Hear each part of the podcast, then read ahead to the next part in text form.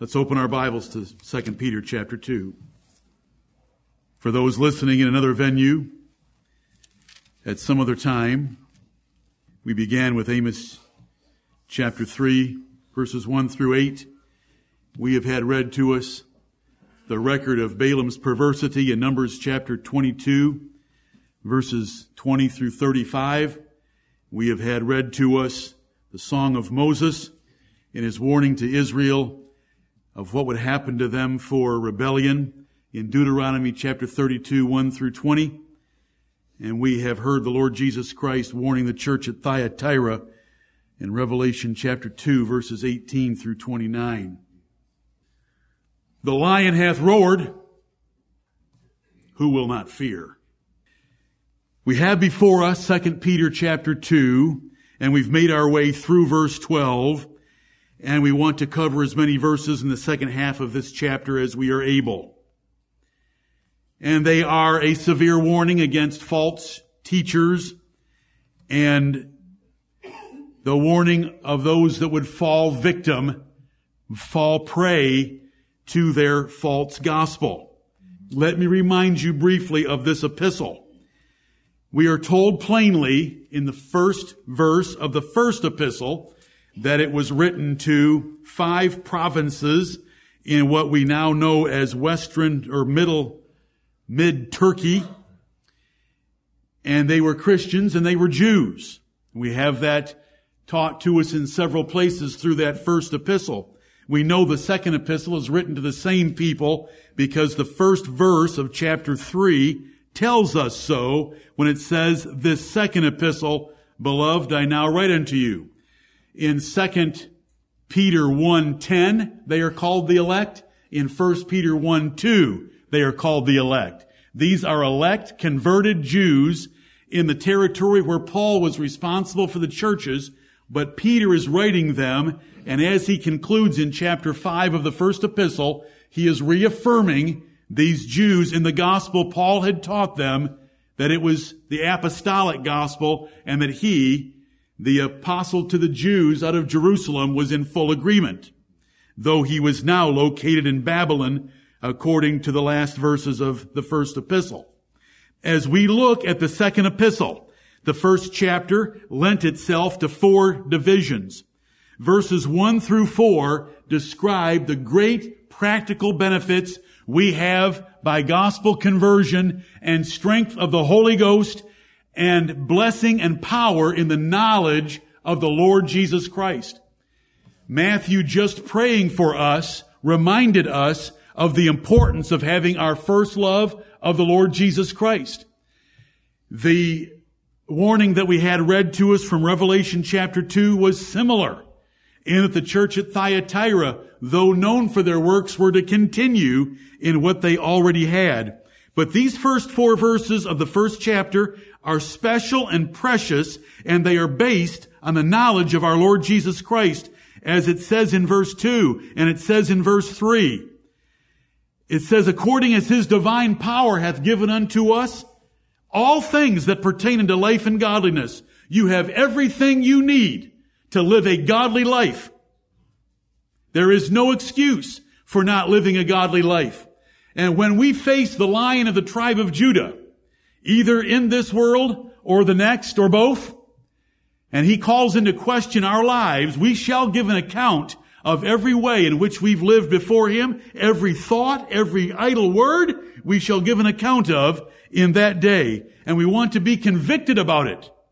But we ha- you have the power it's been given to you, according as his divine power hath given unto us all things that pertain unto life and godliness. And here's, here's the vehicle through the knowledge of him that hath called us to glory and virtue, whereby are given unto us exceeding great and precious promises. The more we know of Christ, we see exceeding great and precious promises, and these promises help us to be partakers of the divine nature having escaped, don't forget these words, having escaped the corruption that is in the world through lust. This is a description of those that are truly converted. And we're going to need this description coming up in some verses at the end of chapter 2. But here's the description. And it's a wonderful four verses Divine power has given you all things that pertain to life and godliness. And the great, the exceeding great and precious promises lead us out of the corruption that is in this world through lust if we will embrace them and obey them. If we will set our affection on things above and not on things on the earth, we can be saved from this world in a practical conversion way. Right. Verses 5 through 11 describe the eight things that Christians ought to have, and they're not the only things, but they are the list of eight that God the Holy Spirit chose for this particular section of scripture, and that we ought to give all diligence to having them in our lives. Verse 5 begins with the words, all diligence. Verse 10 says, brethren, give diligence to make your calling and election sure. These eight things ought to be in your life. And they start with faith, but they do not end with faith. And there is no confidence in faith. The devils believe and tremble. The confidence comes in adding to faith the seven things that follow. And it tells us in the last part of verse 10, if we do these things, we shall never fall for an entrance. For so, on this basis, an entrance shall be ministered unto you abundantly into the everlasting kingdom of our Lord and Savior Jesus Christ. So great diligence is to be put forth on the part of the elect. Those who accuse us of saying, well, once you're elect, it doesn't matter how you live, because if you're elect, you're going to heaven, and if you're not elect, you're going to hell, and there's nothing you can do about it. But that isn't how the Bible presents the gospel. The Bible presents the gospel giving all diligence to these things to make that election sure, because how do you know you're one of God's elect without this effort? It also shows us in verse 9 that there are some that lack these eight things. They lack fruitfulness in the knowledge of our Lord Jesus Christ. They are blind. They cannot see afar off. They have forgotten that eternal perspective. And it says they have forgotten that they were purged from their old sins. Jesus Christ, having satisfied God, should change us. Right. The forgiveness that the Bible describes that is higher than our forgiving as heaven is above the earth should change us. But some aren't changed, as the ninth verse describes. But they have no evidence of eternal life, and we have none for them because they haven't made their calling and election sure. Verses 12 through 15 are four verses where Peter says, as long as I am alive, I am going to remind you of these important things. And that is bearing fruitfulness in verses 5 through 11 to make your election sure on the basis that divine power has already given you everything you need to live a successful and victorious life, embracing the Lord Jesus Christ and delighting in Him. Verses 16 through 21 tell us that though Peter had seen the, the glorified Lord Jesus Christ and Moses and Elijah with him, there was a more sure word of prophecy that proved Jesus is coming again. Our Savior is risen.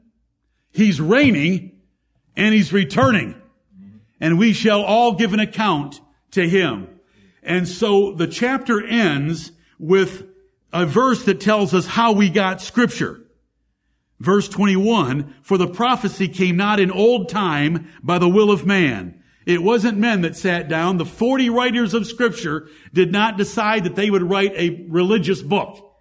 God inspired them. The Holy Spirit moved them. Their hearts dictated words to them and they wrote those words down with ink on paper as Jeremiah and Baruch explain in the book of Jeremiah and that is our Bible.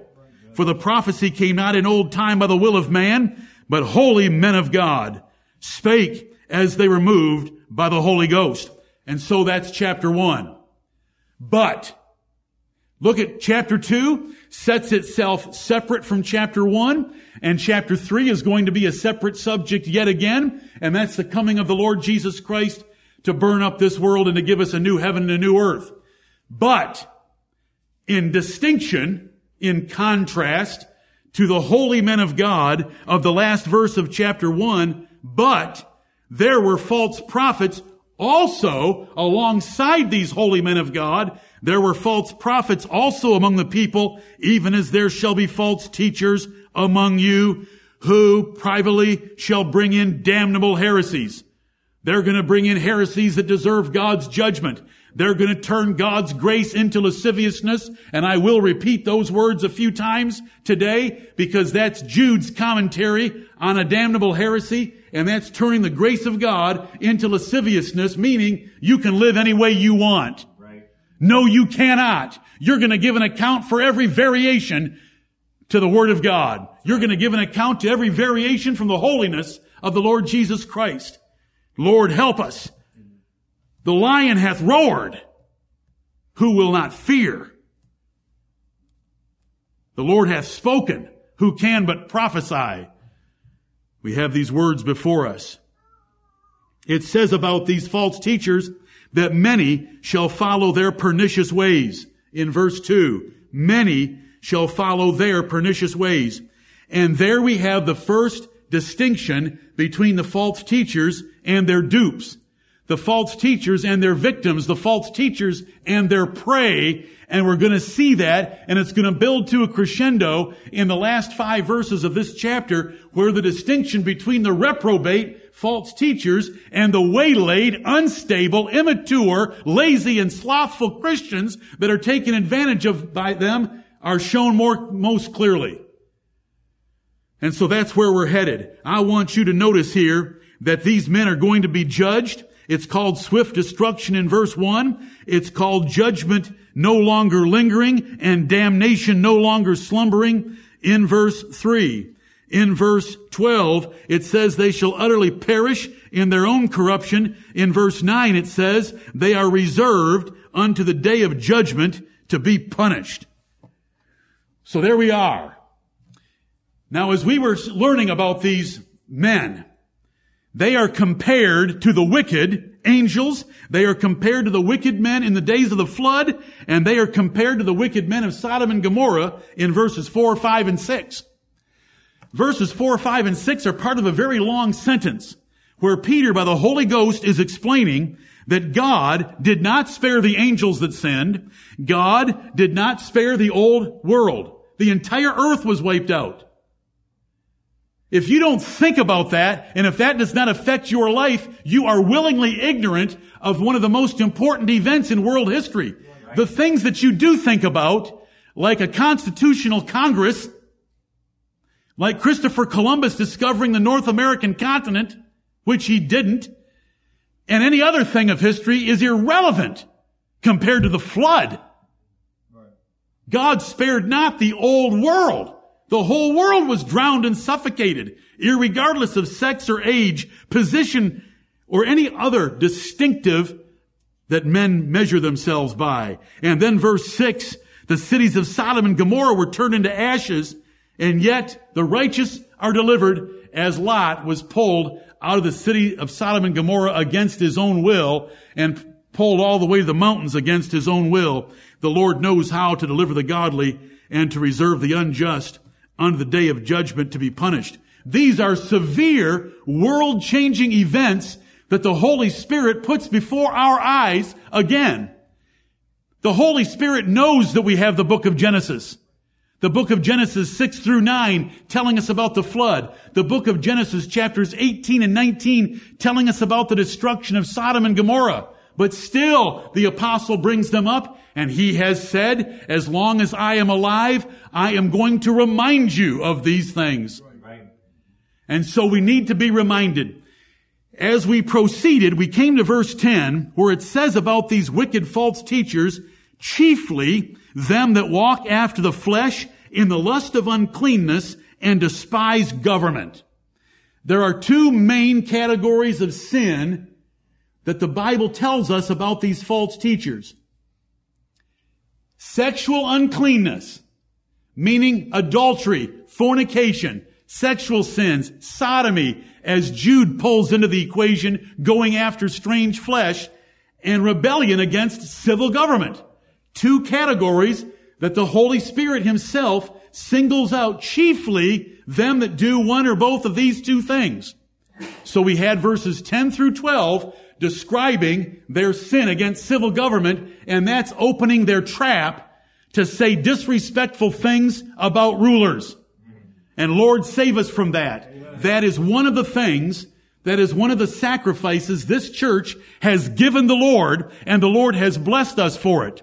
This is one of the salvations and deliverances for which we should be thankful that God has arrested and changed our perspective on civil government. It doesn't mean that things in Washington are better.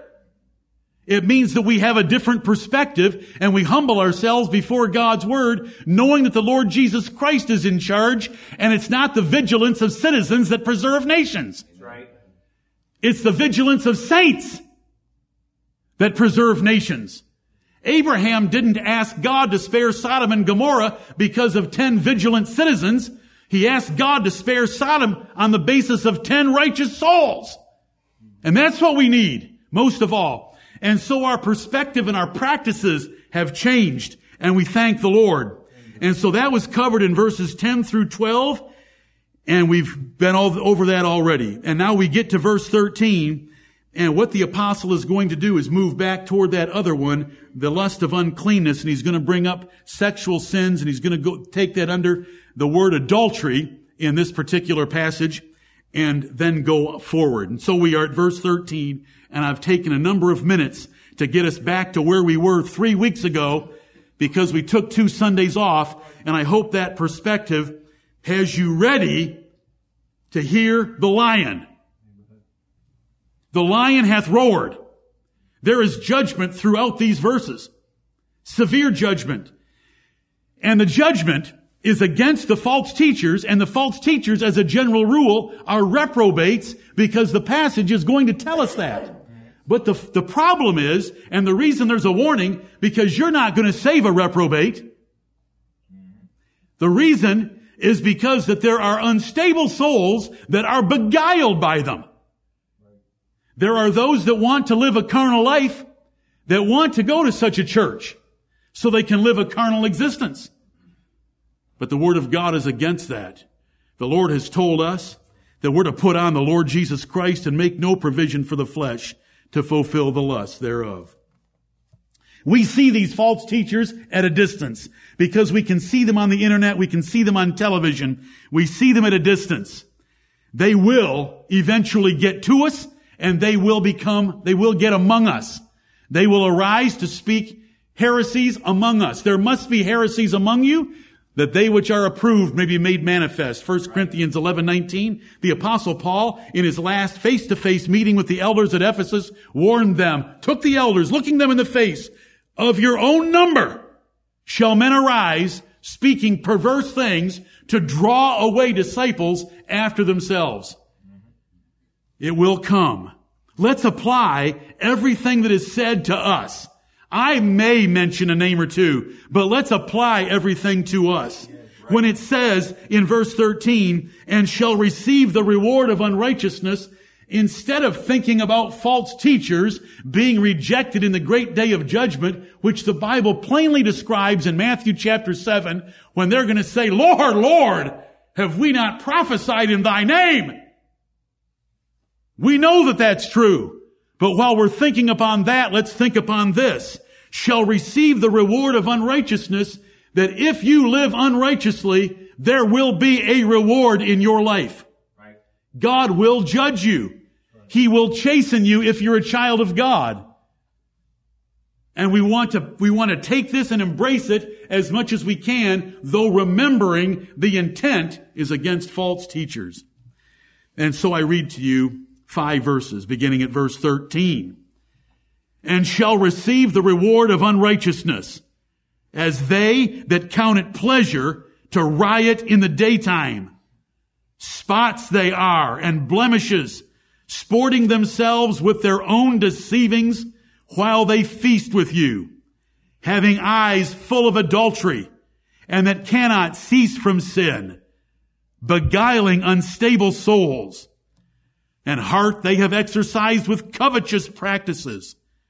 Cursed children, which have forsaken the right way and are gone astray, following the way of Balaam the son of Bosor, who loved the wages of unrighteousness, but was rebuked for his iniquity, the dumb ass speaking with man's voice forbade the madness of the prophet.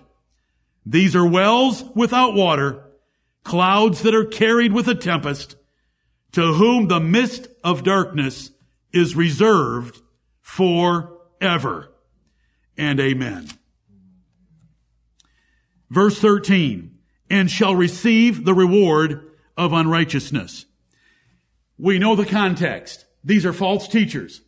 These false teachers that were introduced with the but in verse 1 are going to receive the reward of unrighteousness. There is a reward for unrighteousness, and the reward is not a trophy. The reward is punishment. The word reward is being used as payment. Payment for unrighteousness. They shall receive it. It had just said of them in verse 12 that they shall utterly perish in their own corruption. That kind of corruption that goes against authority will turn around and destroy them. And I've tried to teach that to you for many years. What goes around comes around. If you don't want to grant authority to those that are in Washington DC that have far greater authority over you than you do over your family, then don't be surprised if your family rebels against you. What goes around comes around. The Bible term is, whatsoever a man soweth, that shall he also reap and shall receive the reward of unrighteousness. There is a payment that God makes for those that live unrighteously. The Bible is filled with if-then conditions for God's mercy. Look, if you can hold your hand always at 2 Peter 2, let's look at Leviticus chapter 26 and remind ourselves how God has made His word conditional for blessings and curses. Leviticus chapter 26.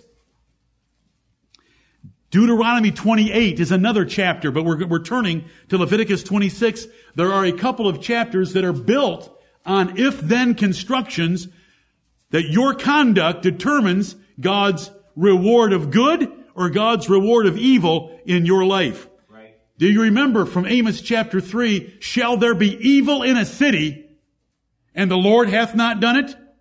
No, that's impossible. Evil in your life, evil in a city, evil in a church is not happen chance. It is not coincidence. It is not fate. It is the Lord. Amen. And so in the day of adversity or in the day of prosperity, we should consider both. Right. And look to Him and let Him help us examine ourselves. Leviticus 26 verse 2, Ye shall keep my Sabbaths and reverence my sanctuary. I am the Lord.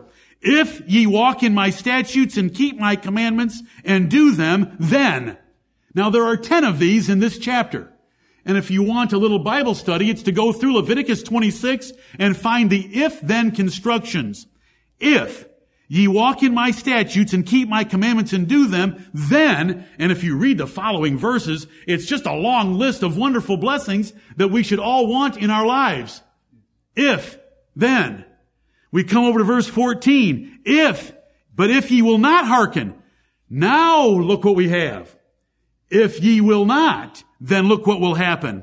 And if ye shall despise in verse 15, or if your soul abhor in verse 15, I also will do this unto you, verse 16. I will even appoint over you terror. And he goes in his list. Verse 18, and if ye will not yet for all this hearken, verse 21, and if ye walk contrary, it's a wonderful chapter. It's got 10 of these ifs in it, the last one being in the middle of verse 41, and you can find the 10, and so it tells us that there's a reward. There's a reward for unrighteousness. The most foolish thought you can ever have is that you can get away with compromising righteousness. And our flesh is prone to convince us of that every day of our lives. But it's not true. It's impossible. There's a God that sees everything and he remembers everything and he's a holy judge and he will bring judgment as I showed with those if then constructions there in Leviticus 26 and Deuteronomy 28 is just like it. The Bible would say, prepare to meet thy God and warn us about living holy lives. Many will follow these false teachers, and that's the horrible thing. And that's why we oppose them for what they do to God's congregations. So we're back at 2 Peter 2 and verse 13. And shall receive the reward of unrighteousness. Those false teachers will not get away with their wickedness, with their pernicious doctrines, with their damnable heresies, with their violence in word against government, with their carnality in sexual matters. They'll not get away with it. We must remember that. Be sure your sin will find you out. Be sure your sin will find you out. Numbers chapter 32 and verse 23. A further description of these false teachers. They are those that count it pleasure to riot in the daytime, which brings the sentence to a close. They shall utterly perish in their own corruption. They shall receive the reward of unrighteousness as they that count it pleasure to riot in the daytime. These people are so set in their sinful living patterns and they are so bold in them they're doing things in the daytime that used to be only done at night. There has been a change in our nation. Do you know that? For those of us that are older of what was done 50 years ago or what is done in the rural areas compared to what's done in urban areas, there's been a great change in our nation. The boldness of sinners today is all over the front page. It's all over the internet. It's all over the television. In the past, what did you get to watch? Was it Lassie or Rin Tin Tin tonight for the family? What's the one about Beaver? Leave It to Beaver? Sorry, I never got to watch Leave It to Beaver. It was one of the decades we didn't have a television um, growing up. The things that have changed, incredible change in 50 years' time. Because now they are so bold in their wickedness, and this is describing false teachers, they are so bold, they count it pleasure to riot in the daytime. The terminology that the Spirit uses here is to magnify the boldness of their crimes and their rebellion. And there's two main categories. Flippant about authority and flippant about sex. You can go ahead and live any way you want. Go ahead and make fun of government. Let's crack jokes about it. Let's crack jokes about sex and go ahead and commit adultery and fornication. Lord, save us from these two categories. They are so given to their lusts that they don't wait for the dark. Proverbs chapter 7 assumes that the name nightclub, the name nightclub is appropriate, that the things that go on in a nightclub should only be done at night because people don't want to do those things during the day, but now they do them during the day. They party day and night. And they make no distinction. What whores once wore only at night is now common for women in the day. The change in the dress of women, the, tr- the change in the dress of Christian women that are under these pastors that allow so much liberty. We believe in Christian liberty. We believe in the liberty that Jesus Christ died on the cross, and so we are freed from the binding constraints and condemnation of the law of Moses. We believe in Christian liberty, that things that God doesn't care about, we don't care about. But we do, we do have something to say against liberty, that you can live any way you want because God loves you just the way you are. That is not true. That is not true. We deny that liberty. We do not have that liberty, and that's what this chapter is all about. If you were to jump ahead right now and look at verse 19, here's their gospel while they promise them liberty. These pastors promise liberty. The old fashioned religion is no more. The Lord's given us a new thing. The Spirit has opened up great growth in our churches today that you can live without those rules and without that Bible thumping and without that hell fire and brimstone preaching of the past. They promise them liberty while they themselves are the servants of corruption. That's right. And that corruption is they are so bad off now that they count it pleasure to riot in the daytime they don't wait for the ordinary restraint that used to take place about some of these sins. What does it mean to riot? It doesn't mean throwing Molotov cocktails at buildings, but it means lascivious partying. And that's the word they use for it. Partying, casual sex, whatever. The prodigal, according to the Bible in Luke 15, the prodigal son wasted his inheritance with riotous living with harlots. In Leviticus 15, in verse 13. Christians are to be sober and not riot. Look at Romans 13. Romans chapter 13. We're to be different, very different. And the more we're different, the more others are going to make fun of us. The more they're going to ridicule you and the church you go to when there are churches experiencing great growth that are allowing much more freedom. And they'll try to convince you of the validity of the freedom by the facts of the growth. But if you read the Bible, the facts of the growth prove that the church is wrong. Right. It is a, it is a wide gate and broad way that leads to destruction. It is a narrow gate and a, a straight gate and a narrow way that leads to life. And that straight is a straight jacketed life.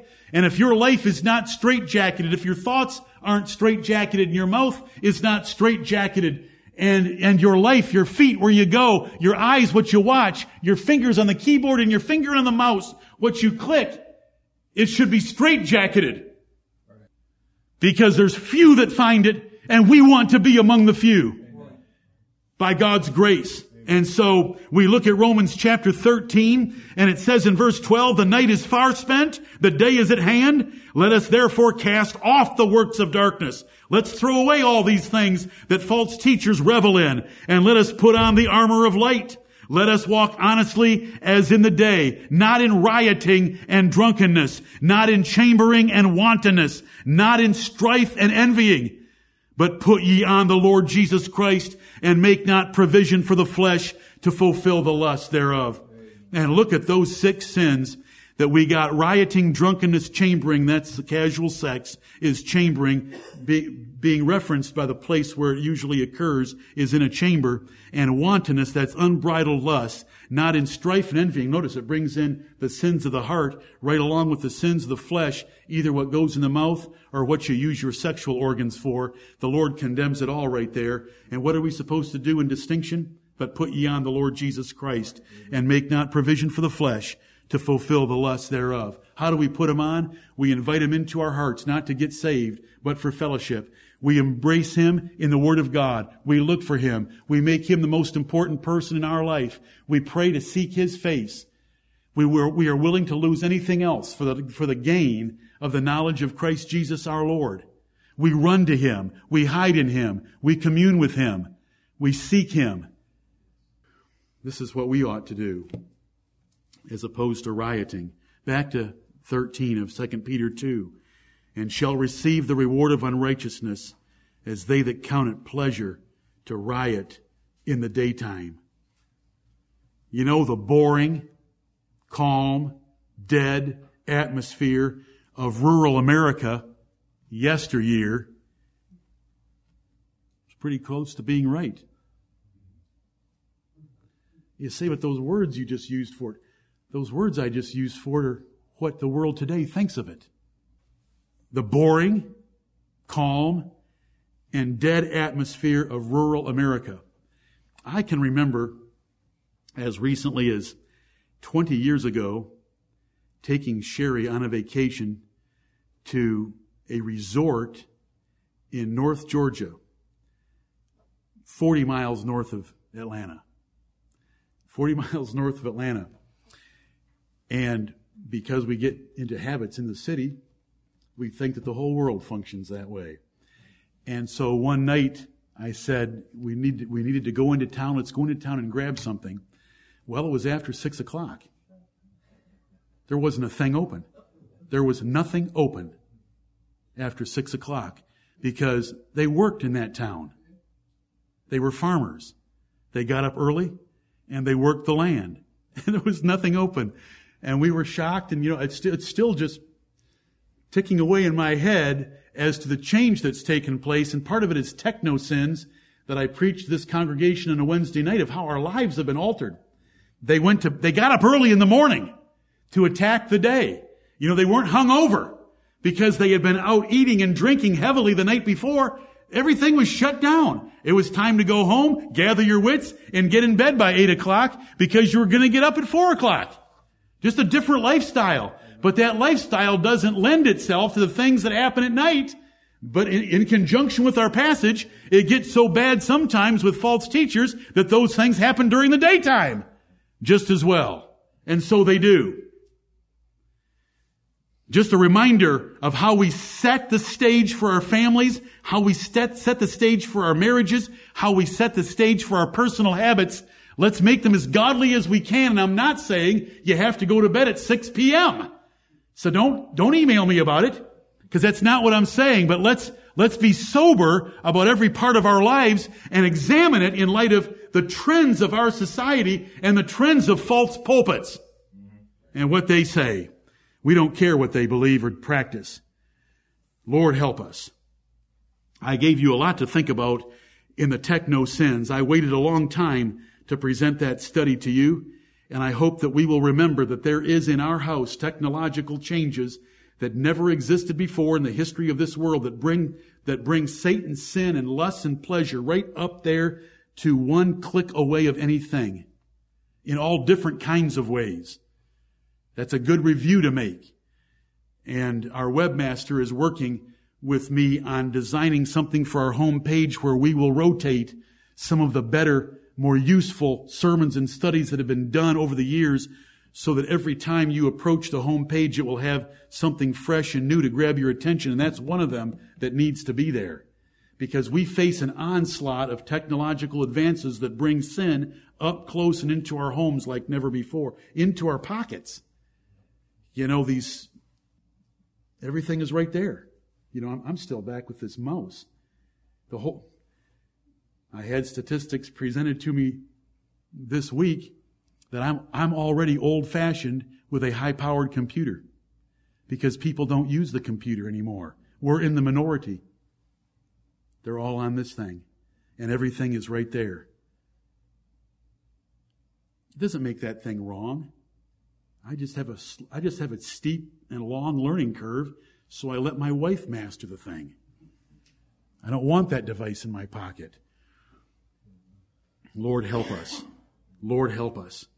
You know, the nightclub, do you know what pains and what fear of shame you had to go to in the past? Men, to see a gyrating naked woman? Do you know what hours of the day they functioned? Do you know what part of town they were in? Lord, help us. You know, just to, just to bring up, just to use the comment, the phrase techno sins. I'm a nut. I'm an absolute nut for using the words techno sins. Lord, help us. Yes. Okay, we had a period.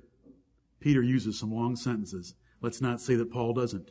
Peter's going to say at the end of this book, that Paul has some pretty hard sentences that are hard to be understood. Spots they are and blemishes. Spots they are. If you were, if you were paying attention when we had read to us Deuteronomy chapter 32 verses 4 through 6, it mentioned the spot of sinful men is not the spot of God's children. We are a different color than they are. But there are spots that creep into churches, and we want our church to be spotless. Spots they are in blemishes. We don't want any blemishes. We want to be a pure and spotless virgin bride of the Lord Jesus Christ. And I'm jealous over you with a godly jealousy, and I'm jealous over me with a godly jealousy, so that I can give you the proper example of godliness and holiness.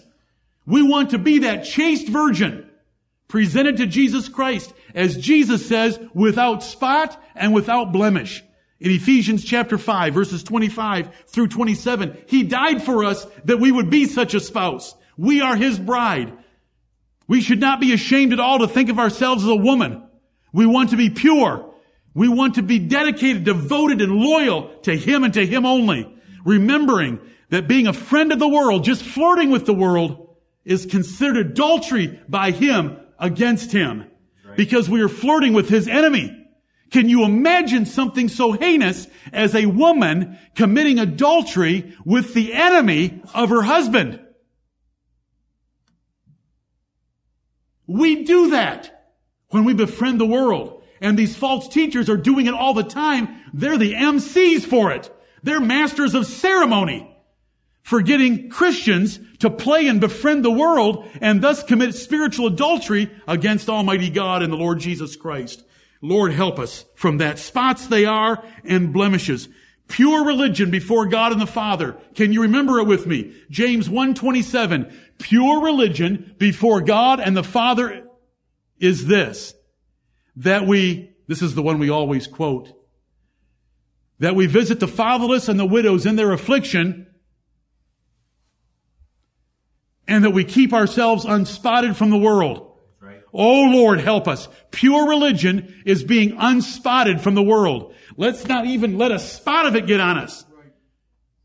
And we struggle with more. More, more is pushed at us than ever before. And we've got to be all constantly rechanging, refocusing our family habits, our personal habits, our marital habits. Constantly. Constantly. We need to be readjusting. Cannot do that. Cannot let that happen. We've, we've let a bad habit creep in. Are, are you men sitting before me man enough to sit down with your wife, to sit down with your wife or your children and your children and to say, we've been making a mistake. I've been too lax. I've been allowing this. It is unnecessary. It tends in this direction. It leads us towards sin. It creates a temptation. It's a spot. If we're going to be holy, I need to put that away. I need to mortify that. I need to pluck out that right eye. I need to cut off that right hand. I need to hack off that right foot because it would be better for our family to enter into life halt, maimed, and blind than to enter into hellfire with all of our members intact. Are you going to read that to us in the second service, Adam? Yes, you are. Mark chapter 9. It's a pretty horrible passage, isn't it? No wonder that three of those verses are out of the modern versions. Can you imagine which three verses are out? Where the fire is not quenched and the worm dieth not. Spots they are and blemishes. We don't want any spots in our church. We don't want any blemishes in our church. These false teachers, in their disregard for authority, in their disregard for sexual temperance, are spots and blemishes. Help us, Heavenly Father. What are we supposed to do when we see someone in a mess or, or, or compromising in the church? Yank them out of the fire according to Jude 123. Some show compassion, but others yank out of the fire, hating even the garment spotted by the flesh. That's what the Bible tells us because our goal together as a church is to protect our church from spots and blemishes because we want to be a chaste virgin of the Lord Jesus Christ. Churches are accountable for those that commune with it because it can affect the whole church as it did in Ai. Men died when Joshua went to take the city of Ai because Achan was a spot and a blemish on them.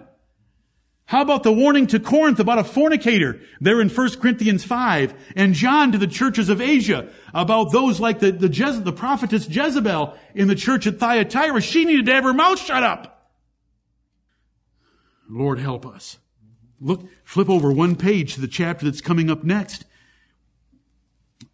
This is such a wonderful conclusion, concluding verse in 2 Peter chapter 3 and verse 14. Brethren, my beloved brethren, my dear brothers and sisters, wherefore, beloved, seeing that ye look for such things, and that is God burning up the heavens and the earth, be diligent that ye may be found of him in peace, without spot, and blameless. There are sins of the heart, bitterness, grudges, hatred, resentment, lack of forgiveness, lack of forbearance, in the word peace, and without spot, not letting the world even spot us or touch us, and without blame, not having any known sins. We've confessed them all and are standing before Him. And notice that word diligent again. Peter's, Peter presses that a lot, doesn't he? That we're supposed to be putting a lot of effort into this fact. Sporting themselves with their own deceivings. It says in the latter part of verse 13, sporting themselves. It's all a big game to them. Religion is a, is a religious game. Get in there and get that praise band cranking away. Jump around a little bit. Give him some little prosperity sermon, some little go- social gospel, some prosperity gospel sermonette, and uh, go ahead and live any way you want. Hit hit the circuit for uh, popular televangelists. Be on Larry King, who's no longer got his own show. Hit the other ones and just uh, sporting themselves it's all a big game with their own deceivings. They preach and they practice the same thing, turning the grace of God into lasciviousness. The, look at Romans chapter 6 with me. Romans chapter 6. This is a passage that I did not use last Saturday evening because the sun was shining in the faces and eyes of some of you and melting you under your clothing. so I, I had mercy on you at our baptism. But this is one of the passages I wanted to share with you that Adam and I had shared together. We love Romans 5, don't we? Because in Romans 5 verses 6 through 11, it describes the atonement of Jesus Christ in several glorious terms. It, and it tells us in Romans 5, 12 through 19, the doctrine of representation of the second Adam, which is we want, we love. And then it concludes with verses 20 and 21 telling us that moreover, the law entered, that's the law of Moses, that the offense might abound. That what Adam caused in our race will abound because when you look at the law, we sin in so many different ways, but where sin abounded, grace did much more abound. That as sin hath reigned unto death, killing even those that had not sinned after the similitude of Adam's transgression over there in verse 14, even so might grace reign. That means grace is king through righteousness unto eternal life by Jesus Christ our Lord. Where sin abounded, grace did much more abound. What is a conclusion that some draw from that? It's verse 1 of chapter 6. What shall we say then? Shall we continue in sin that grace may abound? If all I did was preach grace is king, Jesus just wants to forgive you. Jesus has forgiven you. Everything you've ever done, everything you are doing, everything you ever will do. Without teaching repentance, and repentance defined by the Bible, I am lying to you about grace. And so it's called turning the grace of God into lasciviousness. What does that mean? There's so much grace. The grace revolution taking place on the other side of the earth does not impress me because there isn't repentance taught like it should be. Right. And, the, and listen, I'd like to hear that one preach. I'm talking about Joseph Prince. I'd like to hear him preach on techno sins. You want to talk about a technologically advanced society? It's the city in which his church exists. That's Singapore. Mm-hmm. I love grace being king. Grace is king in the lives of his elect in a legal way, but grace is king in the lives of his elect in a practical way when they repent and put on the Lord Jesus Christ and put off all the works of the flesh. And those works of the flesh need to be defined and listed so that the people of God know what to put off. Lord, help us to that end. Shall we continue in sin that grace may abound? I mean, since there's so much grace and grace is king and we're in a grace revolution that's been brought to us by these new teachers that have these new doctrines that are so wonderful, God forbid. How shall we that are dead to sin live any longer therein? And it goes on to describe the role of baptism. When we're baptized, we're burying our old sinful selves to rise to walk in newness of life not to take, try to take advantage of grace. Back to 2 Peter chapter 2.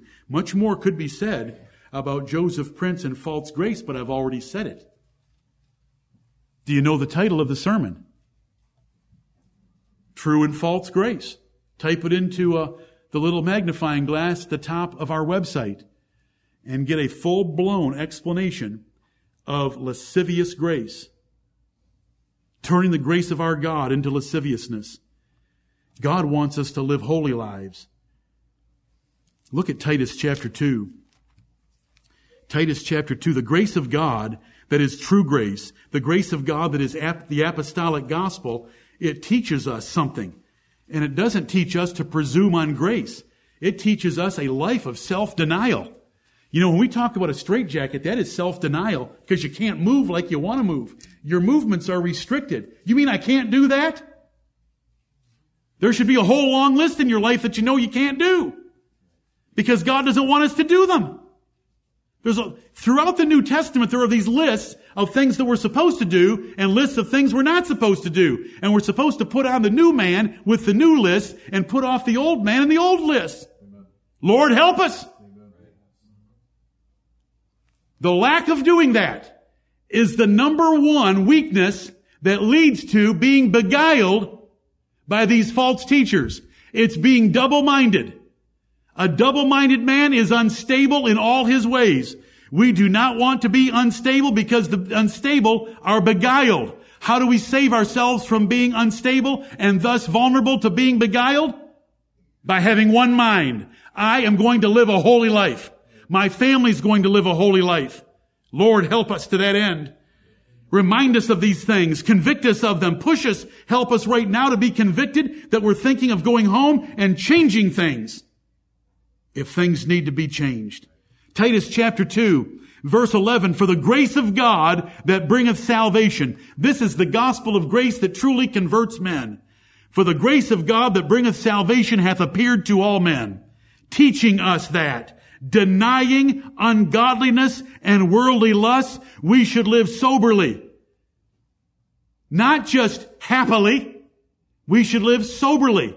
It's sober Christians that get to rejoice the most soberly, righteously, and godly in this present world, looking for that blessed hope and the glorious appearing of the great God and our Savior Jesus Christ, and so forth. And then in verse 15, these things speak and exhort and rebuke with all authority. Let no man despise thee, because this gospel will be despised. Now remember that in verse 1 you had old men, then you had old women, then you had young women, then you had young men, then you had ministers, then you had servants or employees on the job. And there is a list given in these 15 short verses of things that God expects from everyone and those things ought to be taught because that's what the grace of God really teaches. Back to 2 Peter chapter 2. Sporting themselves with their own deceivings. What is their deceitfulness? Their deceitfulness is turning the grace of God into lasciviousness. Their deceivings are that the pleasures of this world are greater than the pleasure of God, than the love of God, according to 2 Timothy chapter 3.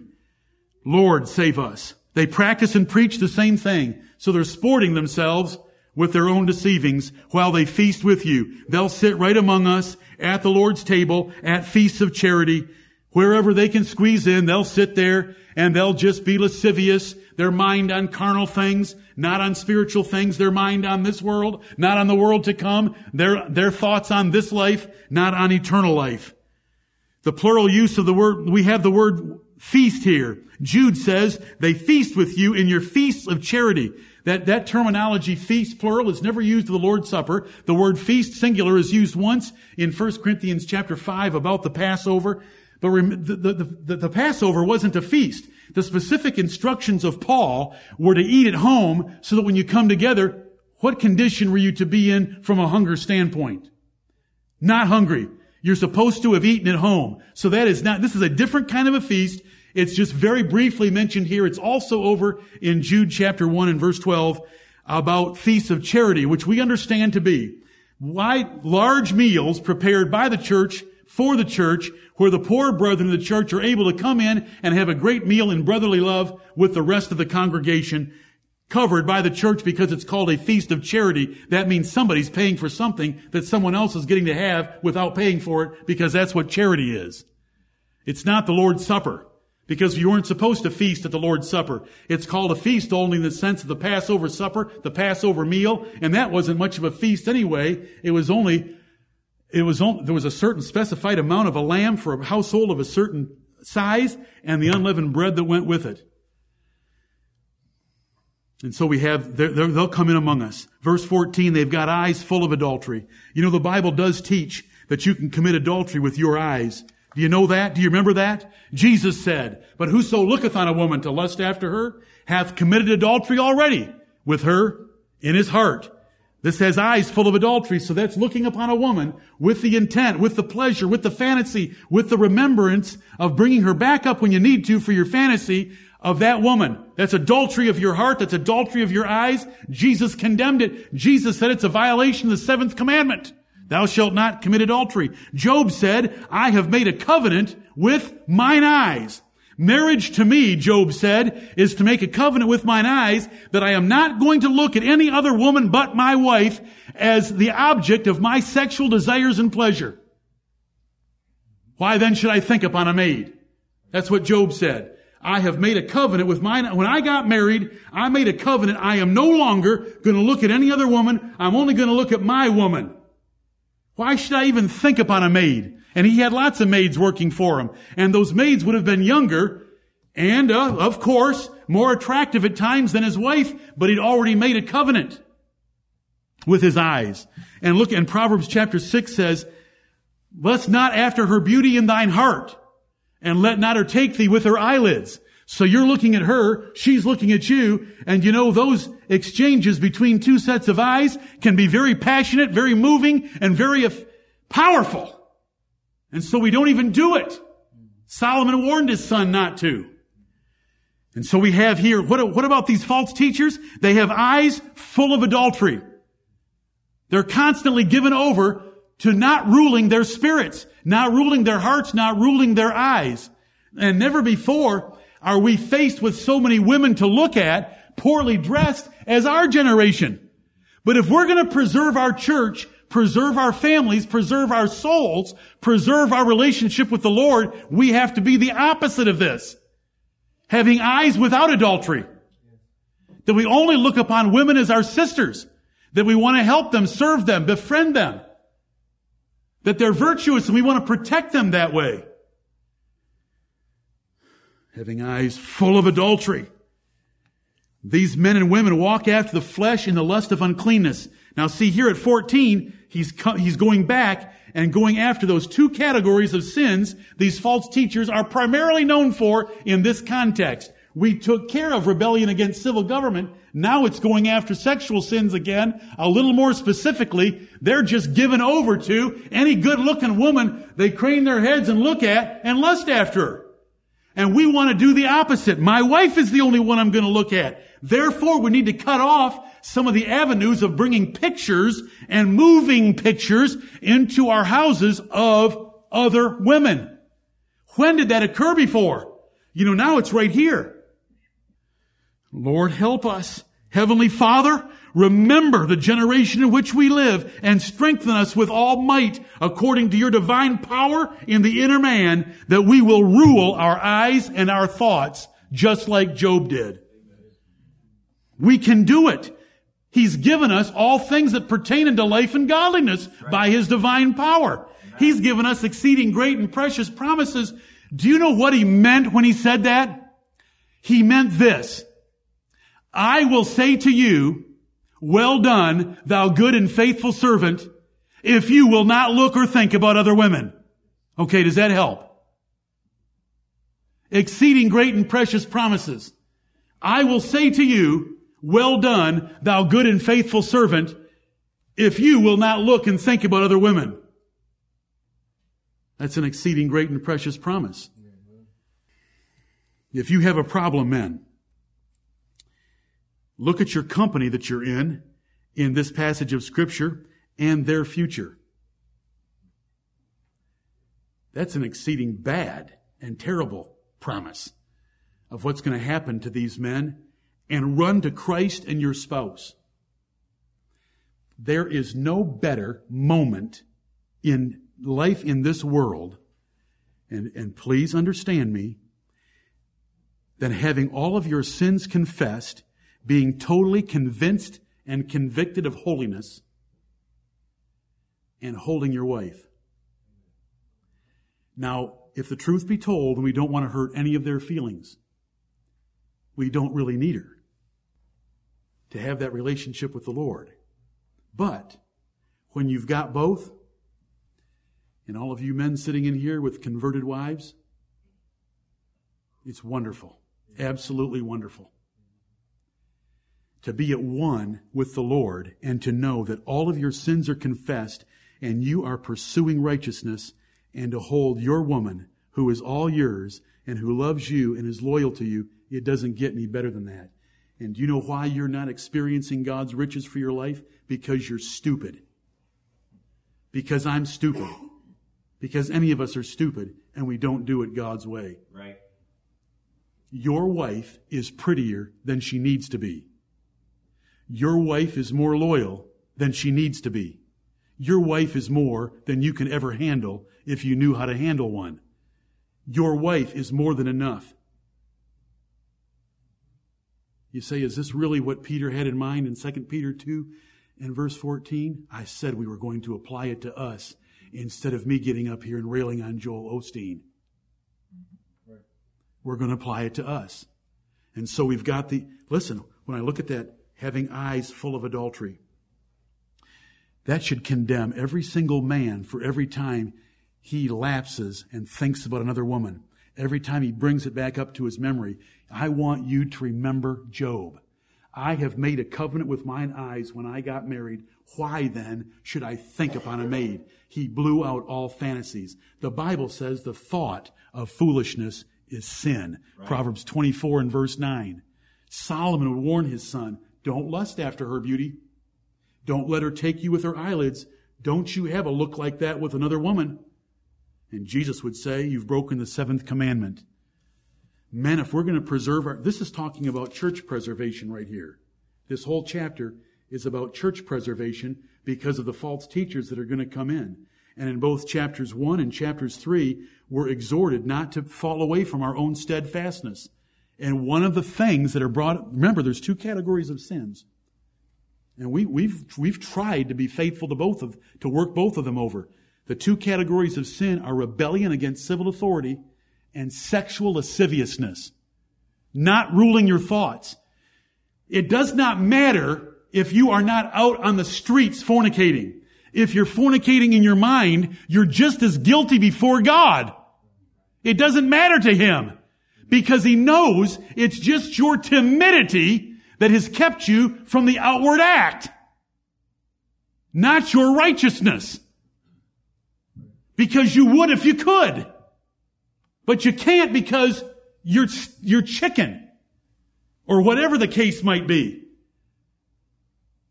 Brethren, we want to start right here having eyes full of adultery. Notice it doesn't say having beds full of adultery. It doesn't say having chambers full of adultery. It doesn't say having bedrooms full of adultery. It says having eyes full of adultery. And we've got more thrown in our eyes today than ever before.